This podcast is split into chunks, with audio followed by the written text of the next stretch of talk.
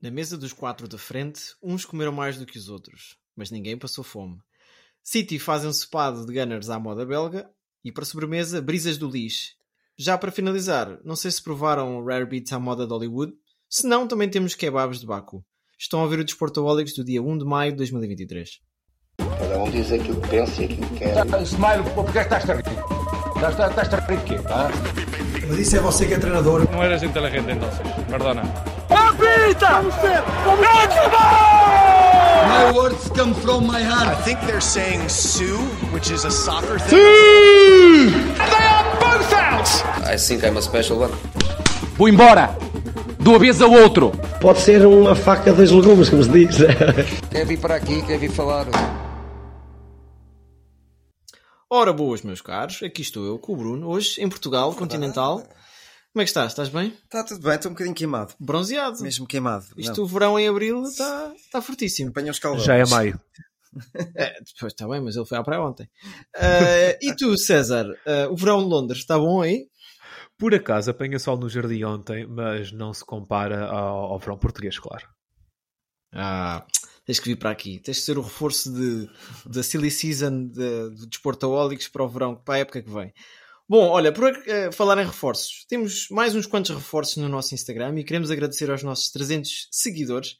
Eh, um número humilde, mas que vai crescendo e queremos também agradecer a quem nos ouve e que nos vai dando feedback semanalmente eh, através das redes sociais, através das sondagens que temos nas redes sociais e também amigos pessoais que nos mandam mensagens e nos, e nos dizem, não nos dão dicas para falar. Amigos pessoais que dizem, Ih, aquele Diogo não diz nada de jeito. Ih, aquele César. É. Ih, aquele Bruno, que desgraça. Ainda esta semana eu ouvi dizer que a gente não disse nada do Estrela da Amadora, que foi campeão da Liga Revelação. E... Disseram Tem, que eu estava a falar tem com um atraso descomunal também, mas pronto, isso são aqueles problemas Ah, técnicos. Mas isso. Dizem que eu tenho óculos vermelhos e que detesto o Chelsea. Epá, é só calúnias.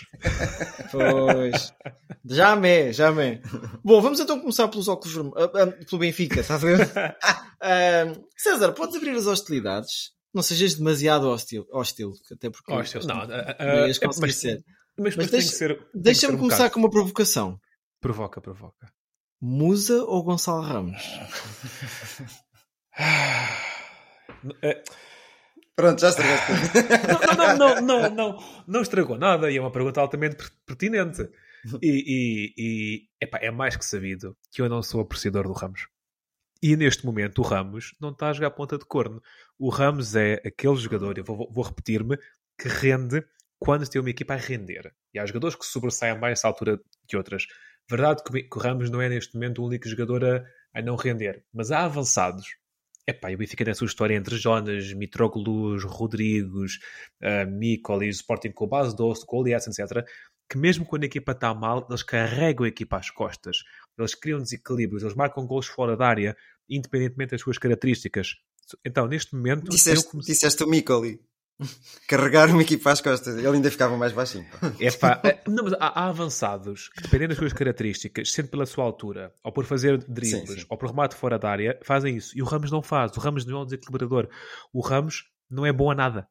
O Ramos, aliás, o Ramos não é, excelente, não é excelente a nada. O Ramos é bonzinho a tudo e não é excelente a nada. E quando tu és bonzinho a tudo e recebes bola da esquerda, da direita, de trás para a frente e tal, e isolam-te, acabas por fazer golos. Agora, não- quando não é excelente, não consegues ser o desequilibrador. Então a resposta é Mussa neste momento. Pois, mas também não é excelente o Musa. não é? Se vamos por O aí. Mussa, o Mussa, é assim, então te- tens dois, dois medianos, vá. Agora experimentamos o outro mediano. E o Mussa, a verdade é que quando ele entra, ele abana. O Mussa é o jogador com mais golos vindos do banco da Liga. Hum. Bom, agora se pudesse voltar atrás, voltava ao- aos nossos podcasts do Mundial em que Gonçalo Ramos era para ser titular da seleção. Queremos Mas eu- mas um, eu- um- um ponta eu- de lança que não é extremamente bom a nada nesta seleção, ou mais vale meter um, um trio móvel à Ruben Amorim? Mas eu disse várias vezes que Gonçalo Ramos, para mim, é o melhor ponto de lança português, mas que não é bom o suficiente para o Benfica. Eu mantenho as minhas palavras, eu sou, Vou de- eu sou coerente. Vou deixar, vou deixar passar, vou deixar passar esta. Bruno, olha, cinco, cinco jogos, de- acho que desde o domingo de Ramos, que ele não marca. Ah, Piadas também punhas, punhas Musa também a titular no próximo jogo, por exemplo? Eu há uma coisa que, que, eu- que, que eu discordo ali do César, não, não é muito, infelizmente, não é? mas eh, tecnicamente o Gonçalo Ramos para mim é um ponta de lança de excelência. Podem pensar que eu, Avançado. Uh, avançado, sim, pronto. Pois. Corrijo nessa, nessa parte. Porque aquele menino com a bola nos pés faz a diferença. Agora, não está a carburar numa equipa que, que, está na sua máxima força neste momento. Não, não está. Faz muitos golos na pequena área? Faz. Mas tu já viste o Gonçalo Ramos a fazer golos na Liga dos Campeões a desviar 2, 3, 4, 5 jogadores. Portanto, tem que ser algum jogador que sabe o, o, que fazer com a bola nos pés. E eu gosto muito do Gonçalo Ramos com a bola nos pés. Mas Atenção. também às vezes é um rasgo de sorte. Lembras do Paim fintar uma ala inteira do Benfica? Correr, o Peito, o Peito. Sim, sim, o Paim. Pois é, o é que o Paim não me lembro, percebes? sim, lembro dele noutras ocasiões. Peço desculpa ao mas o Paim não. ok? Uh... Exato, exato. Mas uh, não é só nesse lance que eu estou a falar contra o Bruges. Eu já vi o Gonçalo, tu já viste o Gonçalo Ramos fazer isso na seleção. Contra, Sim, contra são só duas contra coincidências? Yeah. Não são só duas coincidências. É motivação. Também, que... também, também, Que é o que o Benfica não tem neste momento. Os pontas não é motivação. É, é... Os pontas de lança vivem de golos. Muito. E do momento. Lá está. Sim, sim. E do momento da equipa. O momento da equipa ou o momento pessoal. Exato. São, são quase como os guarda-redes, vivem muito. Agora, a diferença entre o Musa e o, e o Gonçalo Ramos. Tu não vais meter a bola nos pés do, do Musa para ele fintar uma equipa e marcar gol. Não, Olha, o Musa é o objetivo.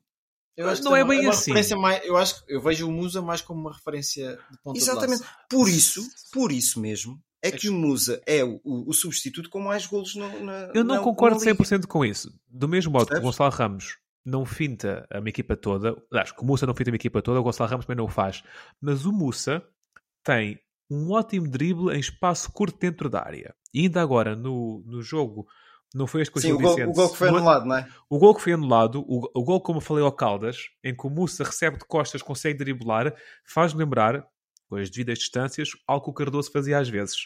Ele é alto, sim, tarrascão, sim, sim. mas consegue de repente fazer ali um desvio e é um, um veículo longo a virar rápido, que o defesa atrapalha-se com aquilo e faz gol. E o Mussa tem esse movimento. Eu acho que... Sim, sim. E que o Gonçalo Ramos não tem. Sabes que eh, nós acho que estamos aqui a comparar aquilo que é incomparável porque o, o, o, momento e os movimentos atacantes do Benfica, quando o Gonçalo Ramos está a jogar, de início, que é o natural, não é? São completamente distintos de quando o Musa entra no final de um jogo que é para decidir um jogo. Então, mas olha, pegava por aí, eu vi que estavas a ver o jogo comigo e mandaste vir que falta de ambição, acho que até foi a tua, a tua expressão. Colocavas os dois ao mesmo tempo? Colocava.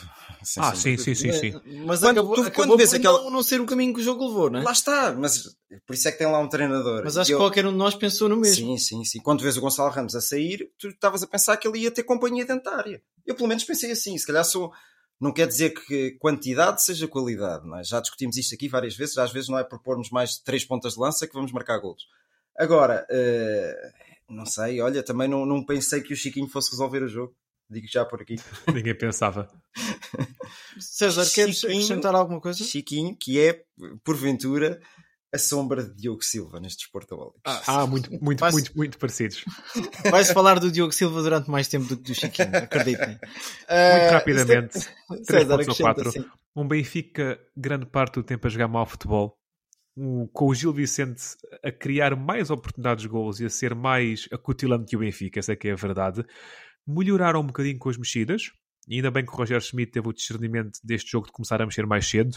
Guedes, Mussa e Chiquinho entraram bem, sendo que Chiquinho calhou que fez o gol. Não fez um grande jogo, calhou que fez o gol, apesar de receber bem 9 da Matos. Detalhe para Neves com alguma qualidade nos pés. Não sei se o miúdo vai ser jogador, mas vê-se que o miúdo sabe jogar a bola, mas por assim. Osnes é um ótimo jogador, mas não tem características para defesa direito é, é indubitável, é inquestionável que ele é bom jogador, mas não tem as características, não tem o pulmão, não tem o drible, não, tínhamos, não tem as características para. Osnes é um bom jogador, mas não é um defesa direito. E Osnes tem, um, uma, tem uma, uma característica que ele, que ele mostrou no jogo, que é de liderança, que é de puxar pelos colegas. E, e, não sei se, se estavas a ver o jogo na Sport TV, foi onde, onde nós vimos. Um, passa? Sim, está bem. Podia ser no estrangeiro. Uh, e, e, o Washington era, era um jogador que estava a puxar pelos defesas, pelo, pelo pessoal do meio campo. Ele puxou montes de vezes o, o Jon Snow, como eu chamo, yeah. para, para lhe explicar que não é estes movimentos que tem que fazer, são aqueles. Epá, é um líder. Jon Snow. Depois, quando... essa está boa. Só cheguei lá agora. e depois, e depois quando, quando ele passou para o, para o, mais para o centro, fez, fez ali o um te, bocadinho. Último detalhe, gostei, só que isto é aquelas coisas. Quando o Grimaldo fez o golo, a explosão que foi no banco do Benfica de uma, muita alegria, muitos abraços, como, quase como um enxergar de males. Estão a ver quando os avançados marcam o gol após estar jogos sem marcar e batem na, na camisola a afastar Nós- o mal olhado. Acho Senti que nós isso. interpretámos isso de outra forma. Quer dizer, não, sim, também afasta mal olhado, mas aquilo foi. Acho que sim. Cagufa. diz- Ah, sim. É, cagufa, Sim, sim. Eu- E eu- curiosamente, eu- devia ter sido um adversário que o Benfica não, epá, não poderia ter encarado desta maneira. O Gil Vicente não vence desde Há seis 5 jogos. de março. Desde 5 de março, há, há quase dois meses. Hum. Como é que um Mas, Benfica. mas está ali a começar Epá, a cair não naqueles sei. lugares perigosos. Sim, mas, mais jogos. mas ainda está distante o Estoril. Está, está, está muito rápido final, estádiozinho, caixa de fósforos, ambiente espetacular. Olha, Não comentámos falha. várias isso. vezes. Não Fantástico. falha, não falha. Assim, o Benfica jogou em casa, mas Sim, sim, tirando sim. isso, sim, sim. é pena, é pena o Gil não ter massa adepta. Pois, lá está. Já Uh, falámos disso mas várias vezes. Os, os- os adeptos, acho que em Portugal, primeiro têm um dos três grandes e depois acu- apoiam o Clube da Terra. Exatamente. É o. Olha, passando, passando, ainda lá no Norte, vimos por aí abaixo, uh, houve o, o derby da Invicta este, este fim de semana. Jogo difícil para o Porto. E eu pegava nessa questão. Uh, eu sei que nós tivemos alguma dificuldade em acompanhar o jogo. Foi a hora de jantar e tínhamos todos eventos sociais Uhum. uh, de caridade para comparecer. O César até fez uma boa doação a uma instituição, não sei do quê. Que Foi desta vez que deu o rim? Uh, não, fígado. Ah, que ele agora deixou de beber. Uh, Ah, vamos, bem. vamos falar aqui do Porto. Eu- uma pergunta muito vaga. Muito vaga. Vocês não sentem que o Porto, nessa questão do sofrimento, que o Porto tem, como é que eu ia dizer, mais, capi, mais capital motivacional? Que consegue aguentar mais as dificuldades, consegue aguentar mais o sofrimento e que parece que o Benfica, quer dizer, parece que de repente toda a gente esqueceu que o Benfica fez uma época fantástica e que está à frente de 4 pontos. Foi distinto. O Benfica foi muito espetacular no início e agora está no estado em que está. Mas é que 4 pontos à frente do primeiro lugar? Ah, Se te sim. dissessem isto no início da época, Claro que sim, assinava Sim, logo por claro, baixo, claro, né? Como claro. benfiquista seria logo isso que eu dizia, percebes? Agora, mas, mas foi tudo muito diferente. O Benfica estava a praticar um futebol que entusiasmava É por portistas, sportinguistas e, claro, os benfiquistas, não é? Agora, neste momento, é pá, mas o Porto Custa não, não, não praticou. Não praticou, não praticou o Porto não praticou, época, nem pratica atualmente. mas continua motivado e continua a ir e a sofrer. mas também vejo o Porto a tremer um bocadinho quando as coisas. Quando chegaram ao intervalo, imagino o que é que o Sérgio Conceição disse àquele pessoal. é? Eh, o Tá. Porto, nos- na primeira parte, pelo que eu soube, que eu não vi o jogo, atenção, eh, também tremeu ali um bocadinho. E depois, quando não marcas um golo e tens de te aproximar da liderança novamente, pá, começa Foi, tudo foi a tremer. perguntado ao Sérgio Conceição, e isto para ti, César, foi perguntado ao Sérgio Conceição se estava ansioso. E ele disse também estávamos ansiosos quando estávamos, quando fomos à luz, estávamos 12 pontos atrás, era? 10. Ou... Não, era mais, acho eu até. Não. Ok, pronto, Era 10, 11, 12, não interessa. É, é double digits. Ah, eu acho que o Porto tem aqui um- uma capacidade de sofrer que eu gostava de conseguir explicar. Tem, tem. Isto é, é, é- é o ADN deles, não é? Isto é o ADN, isto é o ADN, Porto. exatamente. E, e- e quando há estas corridas ah, para a meta ao segundo, em que há três jogos, as equipas têm quase os mesmos pontos, eu, eu sinto que o Porto vai ganhá-los quase todos. É, é sempre assim. Ahm, e, e se o Benfica vai ser campeão ou não, não sei. Mas eu acredito mais que o Porto pode ganhar todos os jogos do que o Benfica. Mas olha que o próximo jogo o Porto já vai tremer. Contra o Aroca. Ora, Yeah. um grande É. Um- E tem um, um jogo a meio da semana com o Famalicão. Sim. Para a taça. Portanto, Que não também está resolvido. tem que decidir. Exatamente. Exatamente. Ficou Olha, 2-1, falando não foi? rapidamente do jogo, ah, Sim, sim, sim. da taça. Uhum. Falando rapidamente do jogo, vocês não viram, eu tive a oportunidade de ver alguns destaques e aliás até está ali, não, não, aquele é o, é o Sporting, está a dar ali na Sport TV com o Jorge Andrade, que eu desafiava por uma corridinha, hoje em dia. Ah, o Ele Porto, ganhava porque ele ia rebolar. Mas olha, grande, grande central, tenho muito boas memórias dele. Ah, o Porto ah, complicou o jogo com a expulsão do Marcano, depois houve ali uns lances de arbitragem ah, dúbios, que também houve no jogo do Benfica, diga-se passagem. Fica aqui, fica aqui a nota. Ainda bem que não tocámos nesse assunto. É caso para dizer que meteram as mãos pelos pés. E. Não é os pés pelas mãos. E, e teve Diego Costa a salvar a honra do convento aos 87 minutos. E eu continuo na minha dúvida. Eu não sei se o Diogo Costa é um one-man trick ou. É é assim que se diz, Ah, não é, não. César? One, One, trick one- pony. One trick pony, vamos pôr assim. Ou se é mesmo um guarda-redes de qualidade mundial. Ei, pá, não duvido nada disso. É top, top. Pá, Diogo e Costa eu é- vejo. é, de primeira Não, linha. é, Diogo Costa ia concedendo um autogol também durante o jogo.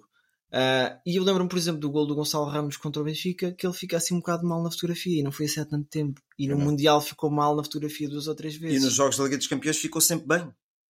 Verdade. Também não percebo esta inconsistência dele também, sou-te sincero. E fico na dúvida às vezes. E eu E- gosto muito faz- do Diogo Costa, atenção. Faz lembrar a, ver- a versão guarda-redes do Sérgio Ramos.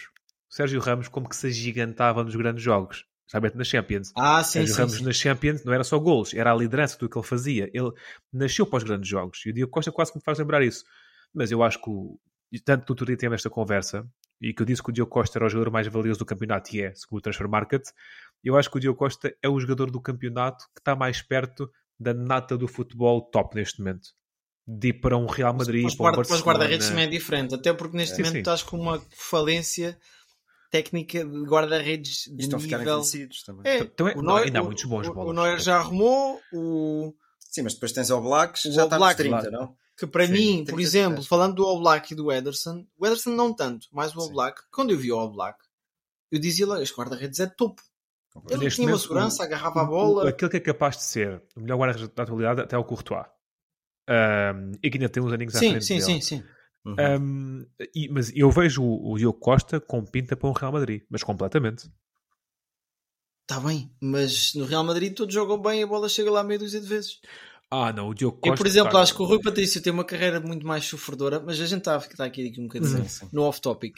Tem uma carreira, uma carreira muito mais sofredora e de grandes defesas, porque jogou num Sporting perclitante. Também, o- também a ajuda, carreira do Rui também Patrício ajuda. é um sofrimento. Tanto que ele nunca foi campeão. Só pelo, pelo em 2016. Mas voltando, voltando ao jogo, descu- desculpa, Diogo. Eh, quem é que foi expulso do, do o Porto? Marcano. O Marcano. Yeah. Vocês sabem que o Marcano é o, o defesa da história do Porto mais goleador? Ainda, pá, não Sério? sabia. Mais que o não. Luísio. É o Marcano. E, e, e soube disso há pouco tempo, até junto do balneário do Porto. O, o Marcano é um tipo muito tímido e nem gosta muito de festejos. Dá, dá para ver pela presença dele em campo. Eh, e então, eh, a sério, e Sim. o Marcano está a fazer uma excelente época. Eu nunca pensei. sou- É um bocadinho ca- carneiro mal morto. É, é, é isso mesmo. Passa ali pelos pingos da chuva e ninguém repara nele. E, e outra coisa nesse jogo, epá, eu não vi o jogo, mas fui buscar curiosidades. Fiz a TPC. É bom que, que deem- deem-me o valor, não é? Merecido. Quem é o jogador mais velho da Primeira Liga? Eu, eu diria que era o Pepe, mas César? Eh, isso, eh, agora puxaste isso, há de ser o, é o guarda-redes do Boa Vista. Como é que ele se chama? É o Bracali. Muito bem, muito bem. Este gajo chega sempre lá. Fogo, Nem sempre, às vezes. enciclopédia, enciclopédia humana. Epá! Vai fazer 42 anos, meu. E eu olho para aquele Rafael Baracaldi e está ali fresquinho, que nem um alface. Do Lidl. Pois bem, então já falámos de Benfica, venceu por duas bolas a zero. O Porto venceu por um zero. Quem também não foi muito longe a nível de golos marcados foi o Sporting. E é assim, do jogo do Sporting, podíamos tentar comentar e ser criativos aqui, mas há um fantasma, há um, um elefante na sala, digamos assim, que é o Sporting está a jogar para quê mesmo? Ah, César, faço uma pergunta motivacional. Eu sei que tu tens aí umas aulinhas de coaching em cima. Como é que se motiva uma equipa que não está a lutar por nada e que tem que ainda dar uma alegria aos adeptos que foram lá? Meus caros, meus caros amigos, vocês são assalariados desta grande instituição que é o Sporting Clube Portugal, que tem dezenas de milhares de pessoas a seguir-vos e no estádio. Isto só por si tinha que ser motivação. Ponto. Ah, e ponto seguinte, nós estamos neste momento a preparar já a época que vem. Muito como tal, co- como tal, é bom começarem já a mostrar as cartas. E Tanto que eu gosto de me relembrar, relembrar que o Rubén Amorim entrou no final de uma época, após sair o Silas, coisa assim. E foi aí que, por exemplo, nesse final de época, que acabou péssimo para o Sporting, que Nuno Mendes foi lançado. E que se preparou a ser campeão, não é? Exatamente. Como tal, estes jogos são importantes a pensar no futuro. E se o jogador não consegue encontrar aí motivação, bem, se calhar também não é o jogador certo para jogar na época seguinte, não é? Ora, muito bem, falaste, falaste e disseste aquilo que eu queria, porque foste na direção que eu estava mesmo a tentar levar este podcast. Conseguiste. Eh, preparar a próxima época, sim, concordo. Há quem diga que o Gart está garantido na Premier League. Nós tivemos uma, conversa, tivemos uma conversa off-topic. Não sei Também, se lembras. César, a semana passada. Tivemos uma conversa off-topic em que eu disse. Off-topic não, offline. eh, em que eu disse que O Ugarte estava também mencionado para a Premier League, para o Tottenham, falava-se, não sei quê. Nem sei quem é que dá os 60 milhões. Ainda não, não, não tive a oportunidade de ver.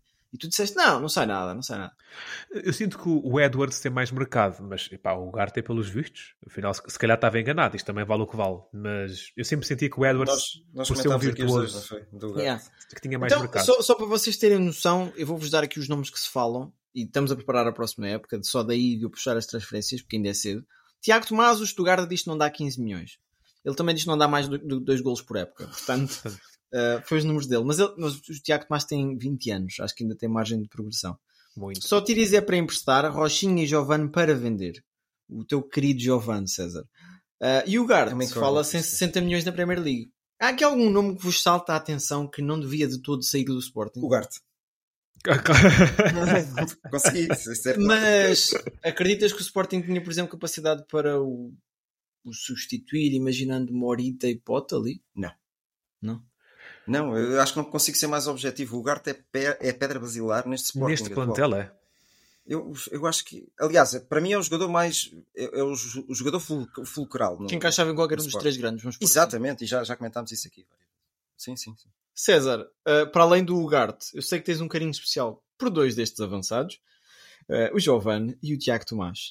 O Tiago Tomás não tem nenhum carinho especial. Uh, uh, apenas acho que é um, um jogador com alguma qualidade e que é aquele típico avançado que te pode dar 10, 15 golos numa época. Portanto, E que ele... o Gonçalo Ramos há pouco não tinha qualidade. Não, não. então, é, é, é, é pá, esse, o Gonçalo Ramos é mais velho que o Tiago Tomás.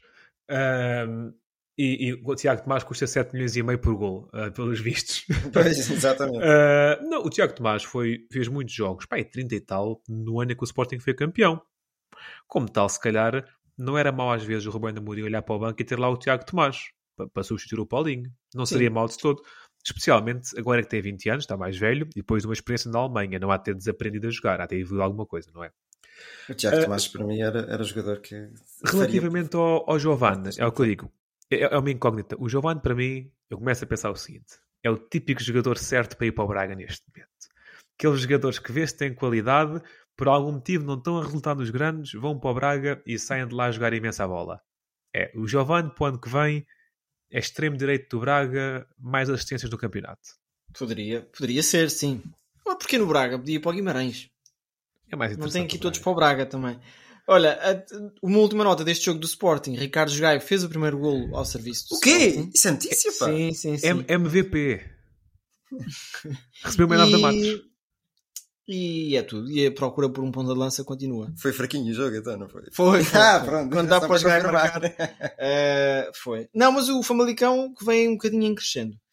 Vai ser interessante ver o jogo do meio da semana. Quem jogou o melhor futebol desta semana, não sei se vocês concordam, eu acho que temos todos que concordar, Sim.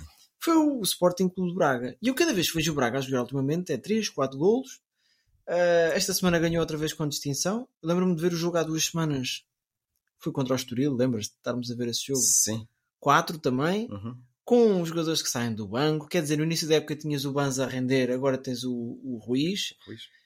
Tens o Ricardo Horta a fazer uma época espetacular, Diria mesmo.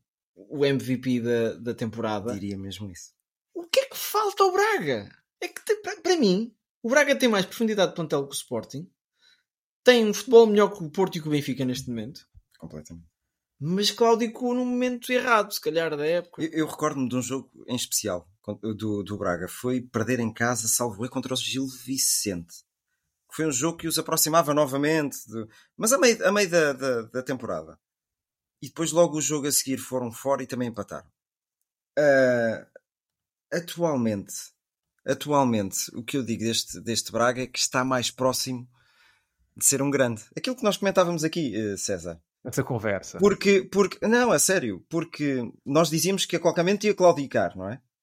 E, e não está. Está a praticar um futebol melhor, está, está a dar espetáculo. E, te- e lá está. E depois é, é cereja no topo do bolo. Tem o Ricardo Horta, que, está num momento de forma fantástico. Então, mas espera aí. César, antes, antes de comentares, a pergunta que eu te faço é, é muito simples. Consideras o Sporting um grande, ok? Sporting Clube Portugal. Sim, Claro. sim, sim, o Sporting Clube Portugal. O Sporting Clube Portugal, em comparação com o Braga, não parte claramente atrás para a próxima época. Mas não é isso que define um grande. É o Palmarés, ok. Vamos Não, é o mais. É o palmarés, é os adeptos, é o estádio, é, é, é, é a mística, aquilo que define um clube. Ok, ok. Não é- não é onde só- estás a ir. O, o, Bolas- o Sporting tem quase 3 milhões de adeptos. O, o, o, o Braga não consegue meter 30 mil em casa. O Braga, se tiver. Mas o Sporting também não os põe agora. Se O. Braga, o Braga, se tiver. se o 80 Braga tivesse a ser campeão, não, não punha o estádio cheio? Não, Acho o Braga, se tiver. Ah, cara, era novidade. O, o Braga, se tiver 80 mil adeptos, já deve estar a puxar muita sardinha. O Braga Não. nunca foi. O Braga, que- quem é que é adepto do Braga sem ser pessoal que vive em Braga? Ninguém. que emigrou de Braga para o estrangeiro. Pronto, 100 mil. Eu acho que o Braga nem 100 mil adeptos tem. O, o, o Braga raramente mete, vila- 20, mi- raramente mete 20 mil adeptos. Mas não concordas, estádio. que, não concordas que o Braga está-se a aproximar de ser um grande? Cada vez mais. Não, pá, o Braga está, podes dizer, a aproximar-se de um nível futebolístico dos grandes. Isso, claro, é, é óbvio. Oh, mas isso há muito 20 tempo, campeões. então. Isso Sim, há muito tempo. sim. Agora, daí a ser um grande. ok, o- então o- olha, vou, o- vou, o- vou o Braga- diferenciar aqui. O Braga, se, diferenciar vier- aqui, se, a- se for jogar a, a França, não vai meter 20 mil adeptos, como o Benfica já fez quando foi ao Parque dos Príncipes, há aqui há uns 5 ou 6 anos. Estás a comparar com o Benfica é- que tem, tem crianças eh, tipo. Não, estou, a com- estou a comparar com um grande, não, não, precisamente. não, ok, ok, tranquilo, tranquilo. Seguindo o teu raciocínio, eu provo a 100% do que estás a dizer. Vou é reformular aquilo que eu estava a dizer. O Braga é um- uma das quatro grandes, grandes equipas em Portugal neste momento. Ah, E sim, não há claro. volta a dar em relação a isso. Aliás, até diria uma das, três, uma das três grandes equipas em Portugal. Clube não, porque temos essa disputa toda dos adeptos, do- da, da massa sócia, de, de- de- do estádio, etc. Até porque se a gente iniciasse isto agora, esta é a primeira época do campeonato Hum. em Portugal. Tu olhe- irias olhar para este Braga como um sério Sim. candidato ao título. Sim. Um Sim, grande. sim, sim. O Braga tem uma equipa que, Claro, quando, quando eu historicamente- a oportunidade de jogar FM, é uma equipa para pegar. Curiosamente já pensei nisso. Mas. Só um, um detalhe em relação ao plantel do Braga, uma coisa que falta, e olhando para, estou a olhar para o plantel, com o devido respeito, eles jogam e jogam bem com as sobras dos grandes. Eu vejo aqui jogadores como Paulo Oliveira, Nuno Sequeira, Cristiano Borja, Turmena, o Pablo Matheus Magalhães nunca chegou a saltar para um grande, eh, André Horta sobra do Benfica, André Castro sobra do Porto, Pizzi sobra do Benfica, eh, vejo aqui Yuri Medeiros sobra do Sporting, a Bruma sobra do Sporting. eh, depois, claro, mas já exce- acho que estás a ser injusto com alguns São desses sobras nomes. ou. Há exceções como, aproveitado. há, também, há exceções como, por exemplo, o Ricardo Horta e o Almusrati, que são os que destacam mais. Uh, este Niakate veio da segunda divisão francesa um, e eles trabalham muito bem, Trabalho, é atenção. Uh, mas o, o, o- epá, se pensarmos nos jogadores titulares principais do Sporting, o Ugarte, o Morita, o Saint Just, o Diomandé, uh, o Pote, Discordo. o Edwards, tinham Discordo. todos lugar aqui. Discordo. É pá, eu diria, eu diria uma coisa: há jogadores no Sporting que se calhar o Arthur Jorge não queria no Braga. Sim, não são todos, Sim, não é? Mas Muitos até. Muitos. Muitos tu- até. se tu fores sobrepor o 11 titular do Sporting ao 11 titular do Braga, fica ficas com mais do Sporting, diria eu. Ou do Benfica ou do Porto, qualquer um dos Seria um três. exercício interessante de fazer, mas não o conseguimos fazer aqui. Achas que o Mateus não dá mais segurança, por exemplo, na baliza e mais capitão do que o Adam? Que está a fazer uma época claramente abaixo de forma? Mais presença. Eu acho que sim. Também não é por aí. Eu acho que sim. Sim, mas tu- Os não- centrais do Sporting. Ainda ontem o Coates marcou um autogol. Bons velhos tempos. Bolas. Pá, o Diomandé, o Diomandé estava a fazer uma exibição Acho tão que- má que foi pois. substituído pelo Mateus Reis. Eu soubesse E depois tens os Gaio. Os Gaio saiu do Braga, pá. Os Gaio saiu do Braga para o Sporting e não foi calçar no Sporting. Eu não sei Sim, se sim. concordo contigo. Mas, mas pronto, olha, pergunta para terminar aqui o capítulo de Portugal. O César tem dúvidas, e tu se calhar também tens que o Benfica vai ser campeão. Eu não tenho, ok? São 4 pontos, faltam 4 jogos, não, não, não é por aí. Dois se têm dúvidas, se têm dúvidas, então porquê é que não acreditam tanto no, no Braga como no Porto? Como assim? Eu acredito tanto no Braga como no Porto para, para fazer frente ao Benfica. Atenção. Igual por igual? Neste momento, sim. Até pelo Ah, show, hum. show de bola que dá o Braga. E acho que isso Sim, é. e, e- e como se está a falar pouco deles, eu acho que há ali ao fundo do túnel aquela esperancinha em Braga, pouco, um bocado silenciada. Pois. Eu acho que seria interessantíssimo. Este, se É outra fosse vez a passar os pingos da, chuva. da época seria brutal. Ora bem, vamos encerrar até o capítulo. Atenção, enquanto Liga. adepto de futebol, tenho que admitir que isso seria interessante. Era, era épico. E no último minuto, na última jogada, uma coisa tipo Agüero na Premier League. E, e para Ah. chatear um gol do Pizzi. Assistência do Bruma e há de haver alguém do Porto no, no Braga. No... O André Castro. Ih, boa, boa, boa. Leiria. Conhecem? Leiria. Conheço. Bom, para os que não sabem, há um doce típico de Leiria, que são as brisas, não é, César? Confere, confere. Doce de ovo, claro. Fala, fala-nos sobre isso. É, é doce de ovo? Todo o doce típico é doce de ovo em Portugal. É Ah. conventual, é, é tudo feito por freiras. que não tinham mais nada para fazer enquanto os padres estavam ocupados. Então, conta-nos conta o que é que trazes esta semana. Isto é um tópico Então. de seleção chefe Cel- chef César. Eu Eh, trago aqui um tópico para discutirmos que eu penso que é interessante. Então, após, há dois, há dois dias atrás, tivemos a vitória do União de Leiria frente ao Braga B por 1-0, um gol ao minuto 88 que fez explodir o estádio. O histórico União de Leiria garantiu assim a subida à Liga de Honra. Eu acho que ainda se diz Liga de Honra, eu pelo menos digo Liga de Honra, vocês não sei. Sendo que ainda vai disputar, porque é a Liga 3, sabem como é que funciona, o jogo de apuramento de campeão com a equipa do outro grupo, que for o primeiro lugar. Não fosse isto bastante, sabem quanta gente é que estava no estádio do Leiria a ver este jogo? Epá, 20 seguindo, mil. seguindo a lógica do Braga, deviam ser poucas, que o Leiria não é um clube grande. Falem, tem, tem noção? Ah, não, não sei, uns 20. 22 Pronto, mil pessoas. dizer? Boa. 22 mil pessoas num jogo da Liga 3. Muito bom. Ok. Dado interessante. O Leiria, durante os seus tempos de primeira divisão, era muito conhecido precisamente por ter assistências baixas. Jogos com 700 gatos pingados, 1500, especialmente desde que construíram aquele estádio de que dá, que dá, que me dá ardor, quase no peito, diria eu. Que taparam a vista do castelo, pista de atletismo, aquele estádio é uma valente bosta. Não, não tenho palavra melhor. No entanto, no entanto, vários jogos com 15 mil, 16 mil, 17 mil. E vocês perguntam, César, como é que o Leiria mete tanta gente? Como é que é? O Leiria criou um modelo diferente de futebol e ele integraram o futebol num espetáculo. Então, por exemplo, eu vou-vos dizer o programa do jogo de 22 de, eh, de março. Às, ora, o jogo era às 19h30, mas às 15 horas, para quem comprava bilhete por 15 euros, que enroscas e Zeca Estacionácio. Depois, Caretos. Depois, Santa Maria. 10 mil mais 10 mil, vá. Depois, jogo do União de Leiria, lá pelo meio, né? E depois, após o jogo, DJ 50. E é isto que eles estão a fazer. Já lá foram, eu estive a ver Diogo Pissarra, Tony Carreira, Toy, Richie Campbell, Pedro Abrunhosa e outros humoristas. O que é que eles fizeram? Eles usam o dia do jogo de Leiria como um dia de espetáculo. E têm espetáculos antes e após o jogo Inteligência. pagos. E assim conseguem encher o estádio. Epá, é interessante. Olha, é mesmo, sou fã e comprometo-me aqui a fazer uma coisa. Quero ir a um desses jogos de Leiria. Deste Quer dizer, lado. ao, ao- ao espetáculo? Enroscas. Quer dizer? É que Não, isto, quero ver o futebol de Leiria. Está lá o Crepã ainda, não está? não, isto, O Maciel? isto- Welton. o, o Maciel. Ah, ok. Eu tinha aqui uma referência. Derlei? Derlei. Derlei, eh, Duda. Era Duda, não era Duda, era do Alá, do Alá.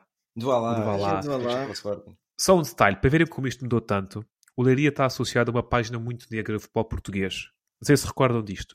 Há, há quase 10 anos, 29 de abril de 2012, após Oito 4 jogadores. salários em atraso, exato, jogaram com 8 Uhum. jogadores contra o Feirense. Lembram-se que era o guarda-redes do Leiria nesse Yeah. jogo com 8 jogadores? Lembro-me dessa história e essas histórias fizeram parte de um período. Foi há quanto tempo isso? 2012. Estava a pensar. É o período da Troika. Mas lembram-se, sabem quem era o guarda-redes do Leiria nesse jogo com 8 jogadores? Espera, eu vou lá chegar. O Black. Correto, correto, muito bem. Mas É, é, voltamos- vocês combinaram isto. Não, estava emprestado pelo Benfica. E houve mais Exato. jogadores que jogaram porque estavam emprestados pelo Benfica. Exatamente, o Schaffer, por exemplo, mais uns emprestados por outros clubes e júniores. É. Mas este modelo, se calhar, não é tão, tão parvo de todo para outros clubes pensarem. Com outra dimensão, não sei. Olha, há jogo do Marítimo, há jogo do, do Gil Vicente, mas por um concerto antes e o DJ depois, pode ser que atraia mais gente. Não Beira-mar. Tu, tu que me conheces bem, César, sabes que eu sempre defendi juntar o espetáculo ao, ao desporto. Aliás, não, tem, não preciso de muito. Quer dizer, vais um bocadinho longe, vais ao Bahrein, foi onde a gente foi. Hum. Ver a Fórmula 1 e tiveste lá um DJ à noite, numa noite, e DJ noutra noite. Pois. Tens entretenimento constante. Eu acho que isso faz falta, até porque é assim. Vamos ser sinceros, e não é aqui ser machista nem nada. Muitas mulheres não têm interesse nenhum em ir ver o Benfica contra o Rio Ave. Pois não. Se tu disseres à tua namorada, ok, vamos ver o Benfica Porto, Ela até é do Porto, leva a t-shirt dela, gosta, conhece jogadores do Porto, etc. Eu não levo É- do Benfica. É diferente. Pois, um de vocês não pode levar a t-shirt, é Exato. certo. Mas é diferente. Agora levar, ou por exemplo, dizeres à tua mulher para ir ver o Quinta do Conde contra o Alcoruchense. Não sei se existe, mas vamos assumir que existe o Alcoruchense. E os Santa Maria vão lá. Não- é, se for lá o Santa Maria, ou a Xana Carvalho, ou o. Jorge Guerreiro, ou o Exatamente. Emanuel, é diferente. Porque, olha, vamos lá, damos um passinho de dança, comemos uma bifana e pronto. É um conceito super interessante. Porque que É, muitos é, clubes e- não e- pensam sequer nisso. E estes indivíduos conseguiram fazer isto na, na Liga 3. Epá, que eu, eu aplaudo isto. Também tem tido uma promoção valente, atenção. A Liga 3 Tem, tem, tem. tem permitido os clubes crescerem, sabes? Liga 3 está, está a níveis acima da Liga 2 e, e a nível, até a comparação com a Liga 1, e eu tenho muita pena do União de Santarém ter falhado o acesso. Eu gostava imenso de voltar a ter o União de Santarém na Liga 3. Trabalho fantástico do canal eh, 11. Sim, sim, Onze. sim. Ahm, podemos ir lá fora? Vamos. Estamos lá fora. Está quentinho aqui. Então, Ah, e onde também está quentinho é a Inglaterra. Bom, o Arsenal estava numa situação semelhante à do Benfica até há umas jornadas atrás. E agora isto parece que começou a complicar. Quando tinha o verdadeiro teste, o derradeiro, a final, o jogo mais importante, até nós fizemos uma publicação, talvez o jogo mais importante desta época, para o Arsenal, para o City, para o City não, que vai ser a final da Liga dos Campeões, e para, para o futebol inglês, temos um City Arsenal. Qual é o resultado? Perguntam vocês, sem ver o jogo e não sei o quê. Pensam, bom, isto vai ser um jogo equilibrado, duas equipas a dar tudo. Não, 4-1 para o City. É assim, se nós falarmos a Ricardo Horta, temos que falar em Kevin De Bruyne. Não é o Bruno? Ah, tá, não, é? tá, tá, tá bom, tá bom. Ah, não, é- eu digo isto porquê? Porque quem vê futebol esporadicamente pensa os pontas de lança, os Alans desta vida e não sei o quê. Mas Kevin De Bruyne tem, tem eu continuo a dizer De Bruyne. É o meu Kevin, pá. tem, eu sou o Chiquinho, tu és o Kevin É De. Bruyne. Pronto. Ah, tem época após época após época a carburar no City. Ele veio do. Foi do Werder Bremen? Não. Não, ele esteve no Chelsea. Não, mas teve- na Alemanha. Wolfsburgo. Ah, Wolfsburgo, Wolfsburgo. foi isso. Acho que é isso, acho que é isso. E desde que veio do Wolfsburgo eu só vejo uma carreira em crescendo. É. Eu comp- para mim, Ainda eles tremeu, ainda tremeu. comparo com outro jogador que eu, por exemplo, gosto muito também é um bocado mais invisível, que é o Tony Kroos. Não sei se vocês são tão fãs dele como eu sou. Muitos. São os números 10 que cada vez aca- acabam. Os números 10 hoje em dia. Hoje em dia joga-se pouco com o número 10. Então os Ah, pensadores do jogo, os os artistas, jogam, mas eles existem ainda. Estão é mais disfarçados ou jogam um bocadinho fora da posição número 10. Como é o caso, por exemplo, do Modric, que joga um bocadinho mais recuado, mas é claramente o número 10. O Kevin De Bruyne, que joga ou mais recuado ou em cima do avançado, não joga tão ali acima. Há muitos número 10 que cada vez estão mais encostados à ala e vão da ala para o meio, como acontece com o Pote, por exemplo, que podia ser o número 10 facilmente. Um, e Kevin Bruno De Bruyne, Fernandes, Sim, Kevin De Bruyne deu, deu, deu show de bola, gostei muito de ver. E eu queria fazer referência nesse jogo também para um, um pequeno detalhe, que é um norueguês de 22 anos, que neste momento é o jogador com mais gols marcados numa época singular na Premier League. Isto aqui é chegar a ver e vencer. sabes E onde é que- que esse norueguês nasceu? Na Noruega? Hum, hum.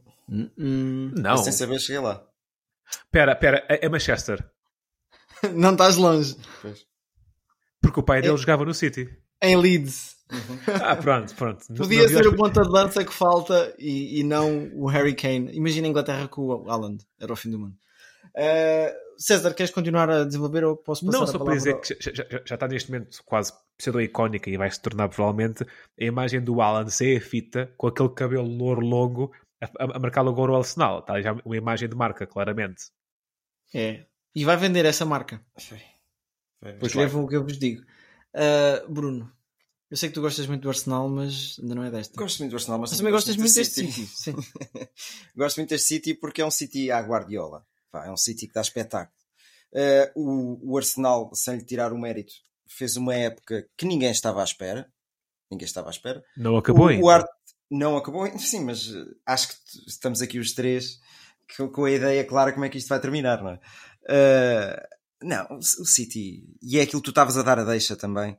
A própria Liga dos Campeões eh, está-se a figurar como sendo um grande troféu que o City poderá levantar esta época. Vamos ver. Quem tem ainda uma capacidade nata de fazer uma época de merda e ainda lixar a dos outros é o Chelsea. o Chelsea perdeu esta semana outra vez contra o Brentford. Mas eu Adoro. faço destaque a uma coisa: o Chelsea vai jogar esta semana com o Arsenal. E depois de uma época completamente inútil, pode ainda complicar a vida ao Arsenal. Chelsea, cuidado, que está só 10 pontos acima da linha d'água. Curiosamente, Não já vai- não falávamos. Não vai acontecer. Já não falávamos do Chelsea para aí. Não vai acontecer, aqui mas o que, o que eu adorava, o que eu mais. adorava, se houvesse o hecatombe e o Chelsea fosse para, para o Championship, jogar com, Ah, é. É com, com os Ipswich Towns, coisa assim. Ora bem. bem. aqui só uma nota, muito rapidamente sobre a Premier League, sobre o Newcastle. O Newcastle que, com esta última vitória, neste momento tem 8 pontos de vantagem sobre o Tottenham, que é o quinto classificado. Ou seja, estamos muito perto de ter para o ano que vem Newcastle na Champions League. Que é algo interessante. E vamos descobrir o que é que vai acontecer em relação àquele capítulo Cristiano Ronaldo, não é? Uhum. Falou-se, Ah, mas acho que isso ah, é um rumor. ah, ah. E lembram-se, a última vez que o Newcastle esteve na Champions League, o treinador era Bobby Robson. E sabem quem era o organizador de jogo do Newcastle? Pá, o Rochenbach, não? Não. Não, O não. Já, já- para o Middlesbrough, Para o Middlesbrough, Boro. foi. era, era Hugo Viana. Mas sigam Ah, olha, não estava é. longe, não estava longe. É. Ora, já que estás a falar nisso, deixa-me trazer uma coisa e fazer aqui uma nota. Bobby Robson deve ter sido o último bom treinador britânico, ou inglês, vá, vamos falar inglês, a, a- a ser bem sucedido, a fazer alguma coisa de jeito. Provavelmente. Depois disso, Frank Lampard está como está, né? Steven Gerrard perdeu o controle do Aston Villa no início da época para deixar, uma lição. para deixar o Mister, o, o senhor Unai Unai. Emery fazer um grande trabalho. Mas agora tenho uma curiosidade. Mais um treinador britânico a assumir o controle de uma equipa que é o do Tottenham. Uh, não sei se vocês estão a par, talvez interino, ainda não se percebeu bem se aquilo vai ficar, se não vai ficar. É o Ryan Mason. E sabe, sabes a história do Ryan Mason, César? Tu Ele recordas tem- dele?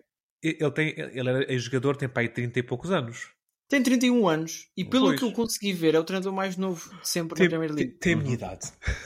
É, pô, eu eu não me, É novinho, sentia, é eu não me sentia capaz. Ah, André, Vila- André Vilas Boas é outro dos nomes que está nestas listas dos mais novos, que foi para o Chelsea com 33 anos. Ahm, Ryan Mason será interessante de ver porque é um homem da casa. Teve um problema com um traumatismo ucraniano e, e depois não pôde jogar mais. Teve uma lesão na cabeça ah, e foi aconselhado a não jogar mais. Será que está aqui um caso que pode triunfar? Um treinador inglês que consiga Não sei. fazer alguma coisa de jeito? Se bem que os resultados não têm sido amigos. Não? é? Jogos difíceis também. Sim, sim. sim. mas não é por falta de mão de obra, né? Há ali muitos jogadores bons. E ainda em Inglaterra, temos um histórico eh, a subir do quinto para o quarto escalão, vamos lá com calma, Eh, mas a subir para aquilo que eles chamam o IFL, não é? Acho que é o nome Sim, que se dá. é. César, fala-nos um bocadinho de, aqui do, do caso do Não. Wrexham. Não é Inglaterra, é no país de Gales, mais propriamente dizendo. No norte do país de Gales. Sim, tens razão, tens razão. Ora, os nossos, os nossos seguidores no Instagram fizemos uma questão se estão familiarizados com o caso do Wrexham. E 68% disseram que sim, 33% não. Como tal, podemos dizer que dois terços dos nossos seguidores são gente atualizada. O Wrexham Association Football Club ah, há muito que anda nas bocas do mundo. Só os mais três é que podem estar alheios. Tudo calmo no, no norte do país de Gales, na pequena cidade de Wrexham com 60 mil habitantes. Destaque para ter o mesmo número de habitantes que Santarém. Como tal, mandar a boca. Mas não pode ser Ah. clube grande, então. Uh, o Wrexham foi fundado em 1864. É o terceiro clube mais antigo do mundo. ok? E o meio mais antigo do Reino Unido. E tudo mudou quando, em 2020, começaram a surgir uns rumores, uns ventos no ar. Se falava de uma aquisição. Mas quem é que quer adquirir um clube da quinta divisão? As aquisições dos saudis, dos americanos, dos russos, são sempre clubes de- da Premier League, vá do Championship, não da quinta divisão.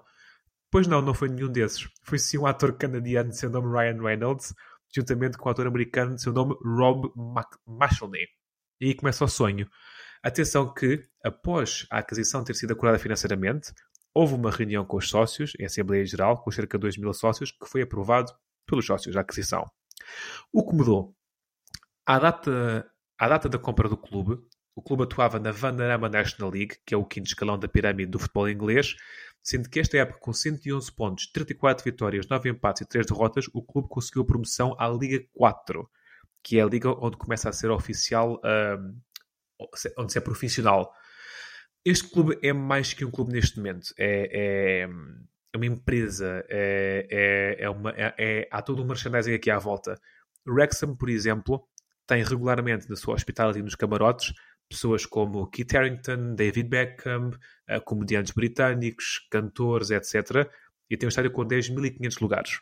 Ou E seja, hoje? que Roscas não, não foi lá ainda, está ocupado em Leiria. Estão a atrair muita atenção mediática. Ao ponto que isto está, está a inchar bastante.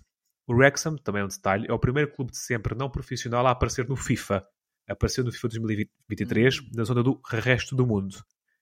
Outro detalhe, seria o ano passado um documentário feito pelo Ryan, chamado Welcome to Wrexham, onde falam da história da aquisição do clube e do processo que eles querem fazer e que eles querem levar o clube até à Premier League, não é?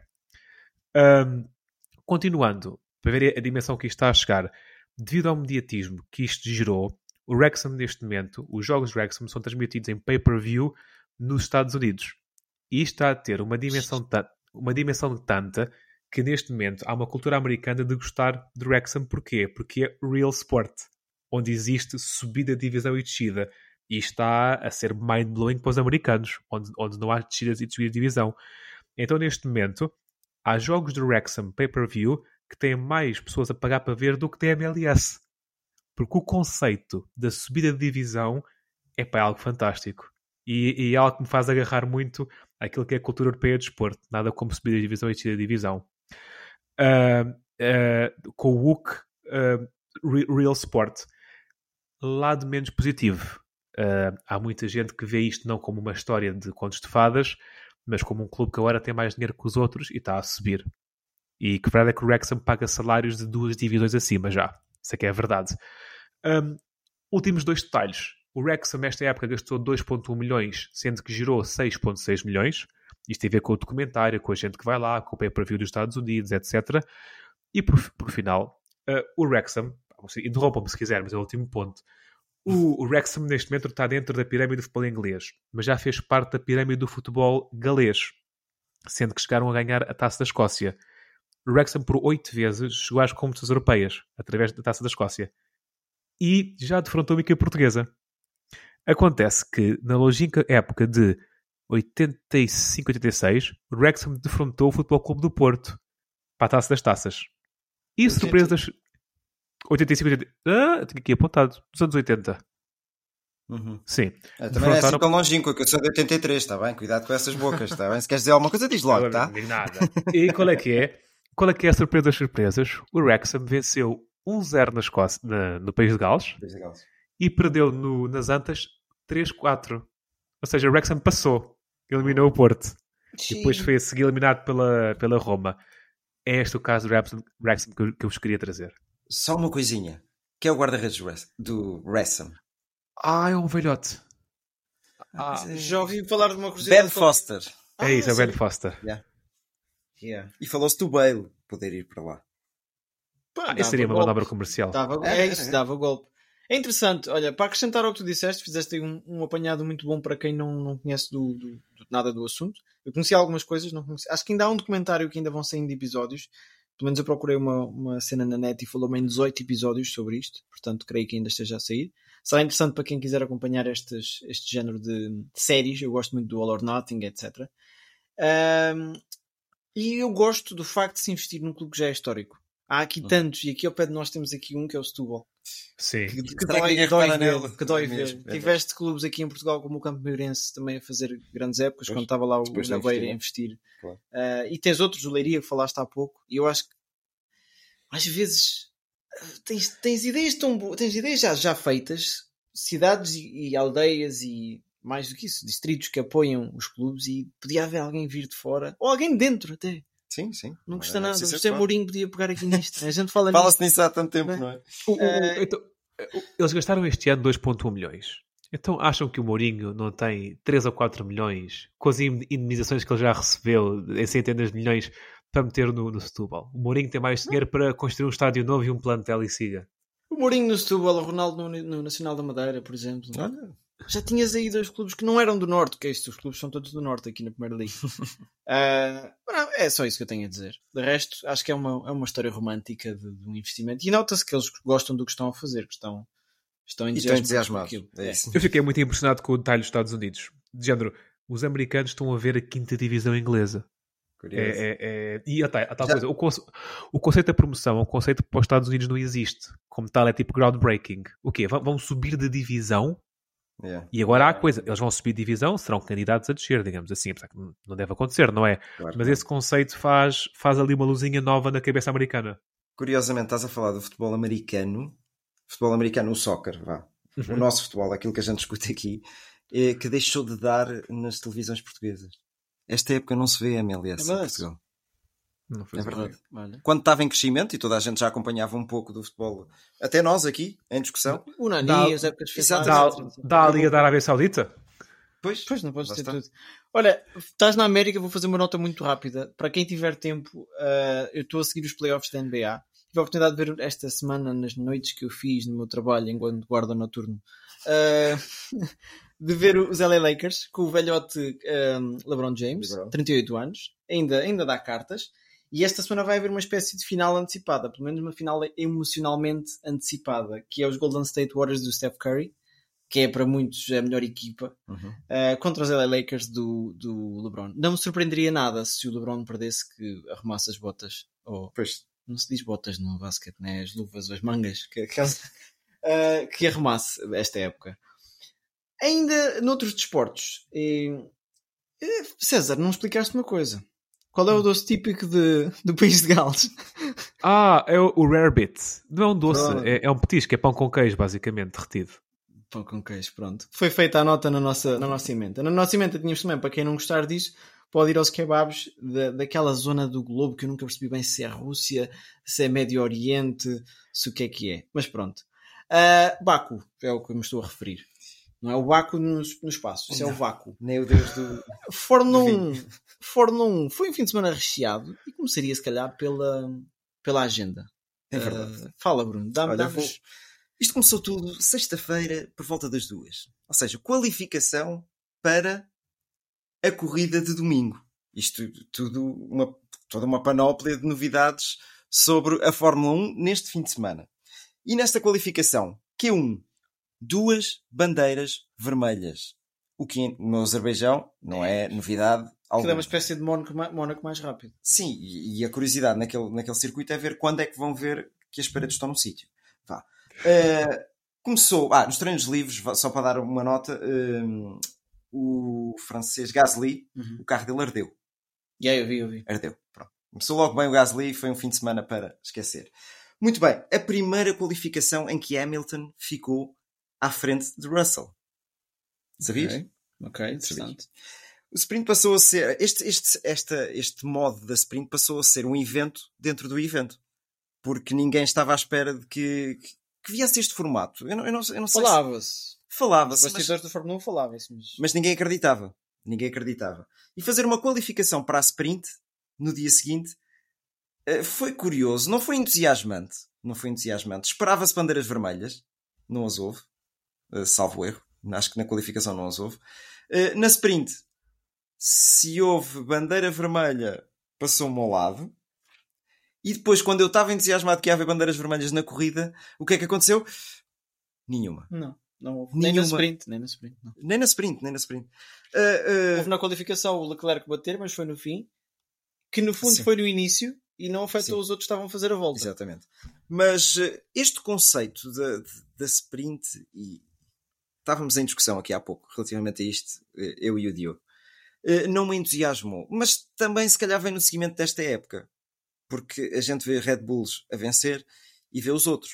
Houve espetáculo pe- da parte do Hamilton, conseguiu ultrapassar dois ou três carros na corrida. Na corrida.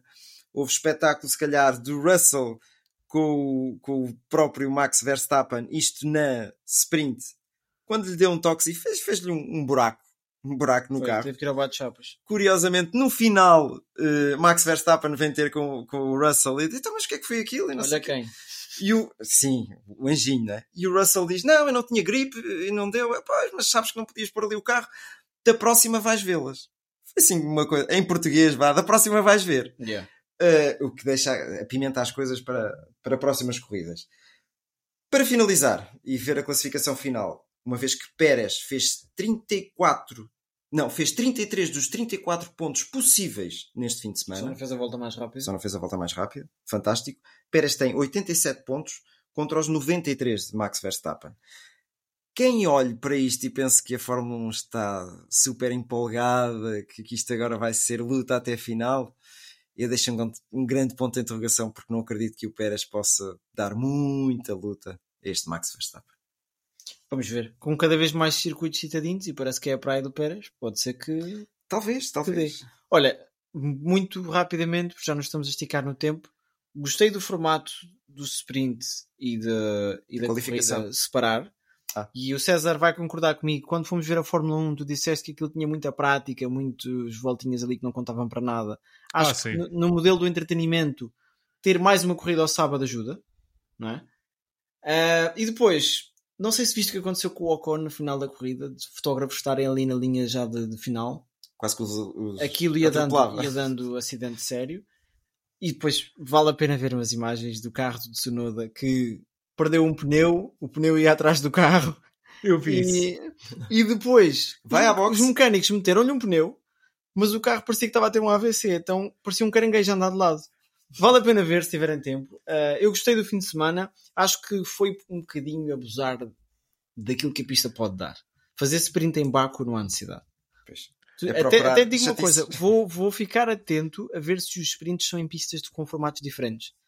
Porque tem que ser numa pista citadina, depois numa pista rápida, numa pista de curvas mais lentas, etc. Para dar. A, a vantagem do sprint é não teres que ir à boxe e dares emoção. Mas só dás emoção se todos os carros conseguirem competir mais ou menos. E aqui claramente havia carros que estavam, parecia que tinham tomado destroides, né? O Red Bull com um buraco de lado era mais rápido que um Ferrari. Completamente. Portanto, é por aí. Detalhe de 10 tudo... segundos. 10 segundos para um, o Sport Clube Tomar, que venceu a Taça de Portugal de Hockey, frente ao, ao Sporting, uh, e que é a primeira Taça de Portugal na história do clube. Detalhe pela negativa para o guarda-redes do Sporting, Ângelo Girão, mais uma vez envolvido em, confrontos, expulso na meia-final, confrontos com a polícia. Ângelo Girão é campeão do mundo. Ângelo Girão já foi o hockeyista mais bem pago de Portugal, mas continua sempre com este registro de ser expulso, arranjar problemas com a polícia. É, é um afã terrível do mundo do hockey. Ok. Cartão vermelho para ele. César, hoje estás aí, tens a nossa caixinha. Estava na Tá, Vais escolher o tópico. Já escolheste o tópico tarde, não foi? Não, estou acho que está aqui com o papel já aberto. Não. Está tudo aqui, está a ver pelo microfone, pelo, pela câmara. Está um papel random a ser tirado. Que eu vou agora desembrulhar. Desembrulha, desembrulha. Deixa-me ler isto. Vencedores da bola de ouro. Bom, vencedores da bola de ouro, então. Isto vai dar pano para mangas porque há aqui o bolador da France Football e depois há o Ballon d'Or. Também que eu estou com uma curta. Mas pronto. O Bruno foi quem ganhou a semana passada, seguido do César e depois eu, que estou aqui tipo carro vassoura. Uh, Bruno, podes começar? Ronaldo. Ronaldo. Messi. Ronaldinho. Luís Figo. Ronaldo. Já disse. Mas ele ganhou 5. 5 vezes. Uh, Modric. Modric. Canavarro. Uh, Kaká. Benzema. Ah, não lembro. Zidorf. Ah! Desconfio.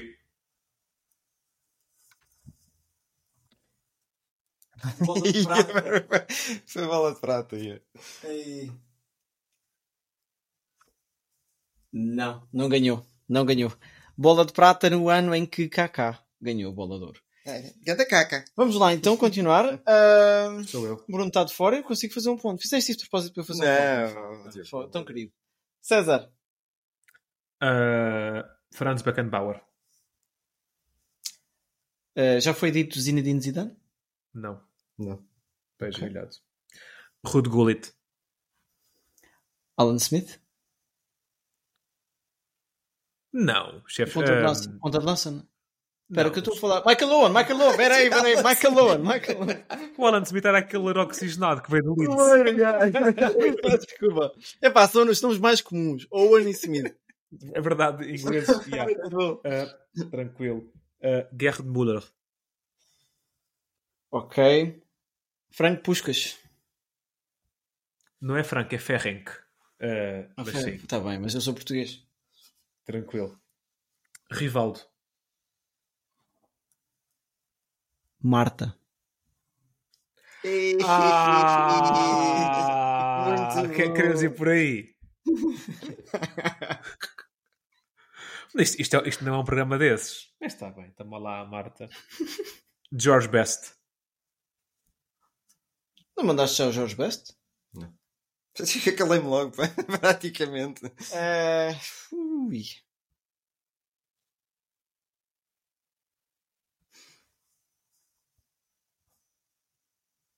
Diego Armando Maradona? Desconfio. Também não tenho grande convicção. Pois não, nem ele nem o Pelé. Bom, olha, eu tentei, eu não estava com convicção nenhuma para este, mas. A bola de ouro, só para, para quem não sabe, até ao fi- início dos anos 90 só era entregue a não europeus. Aliás, europeus. Ok, yeah, faz sentido, faz sentido. Bom, foi o programa desta semana então, eh, um bocadinho com azia, porque se isto tivesse sido ao início do dia, tinha mais energia para pensar em outros nomes. Uh, esperamos que vocês tenham seguido atentamente esta semana de desporto. Se não seguiram, tiveram aqui um resumo. Uh, e pronto, estamos a chegar ao final da época. Um grande abraço para todos e depois há uma almoçarada de convívio. Vá, um abraço, Abraço. pessoal. Tchau. Uma semana de desporto sem moderação, não se esqueçam. Cada um diz aquilo que pensa e aquilo que quer. Smile, porque estás a rir? Estás, estás a rir de quê? ah? Mas isso é você que é treinador. No eres inteligente entonces, perdona. My words come from my heart. I think they're saying Sue, which is a soccer thing. They are both out! I think I'm a special one. Vou embora! Do avesso ao outro! Pode ser uma faca dos legumes, como se diz. Quer vir para aqui, quer vir falar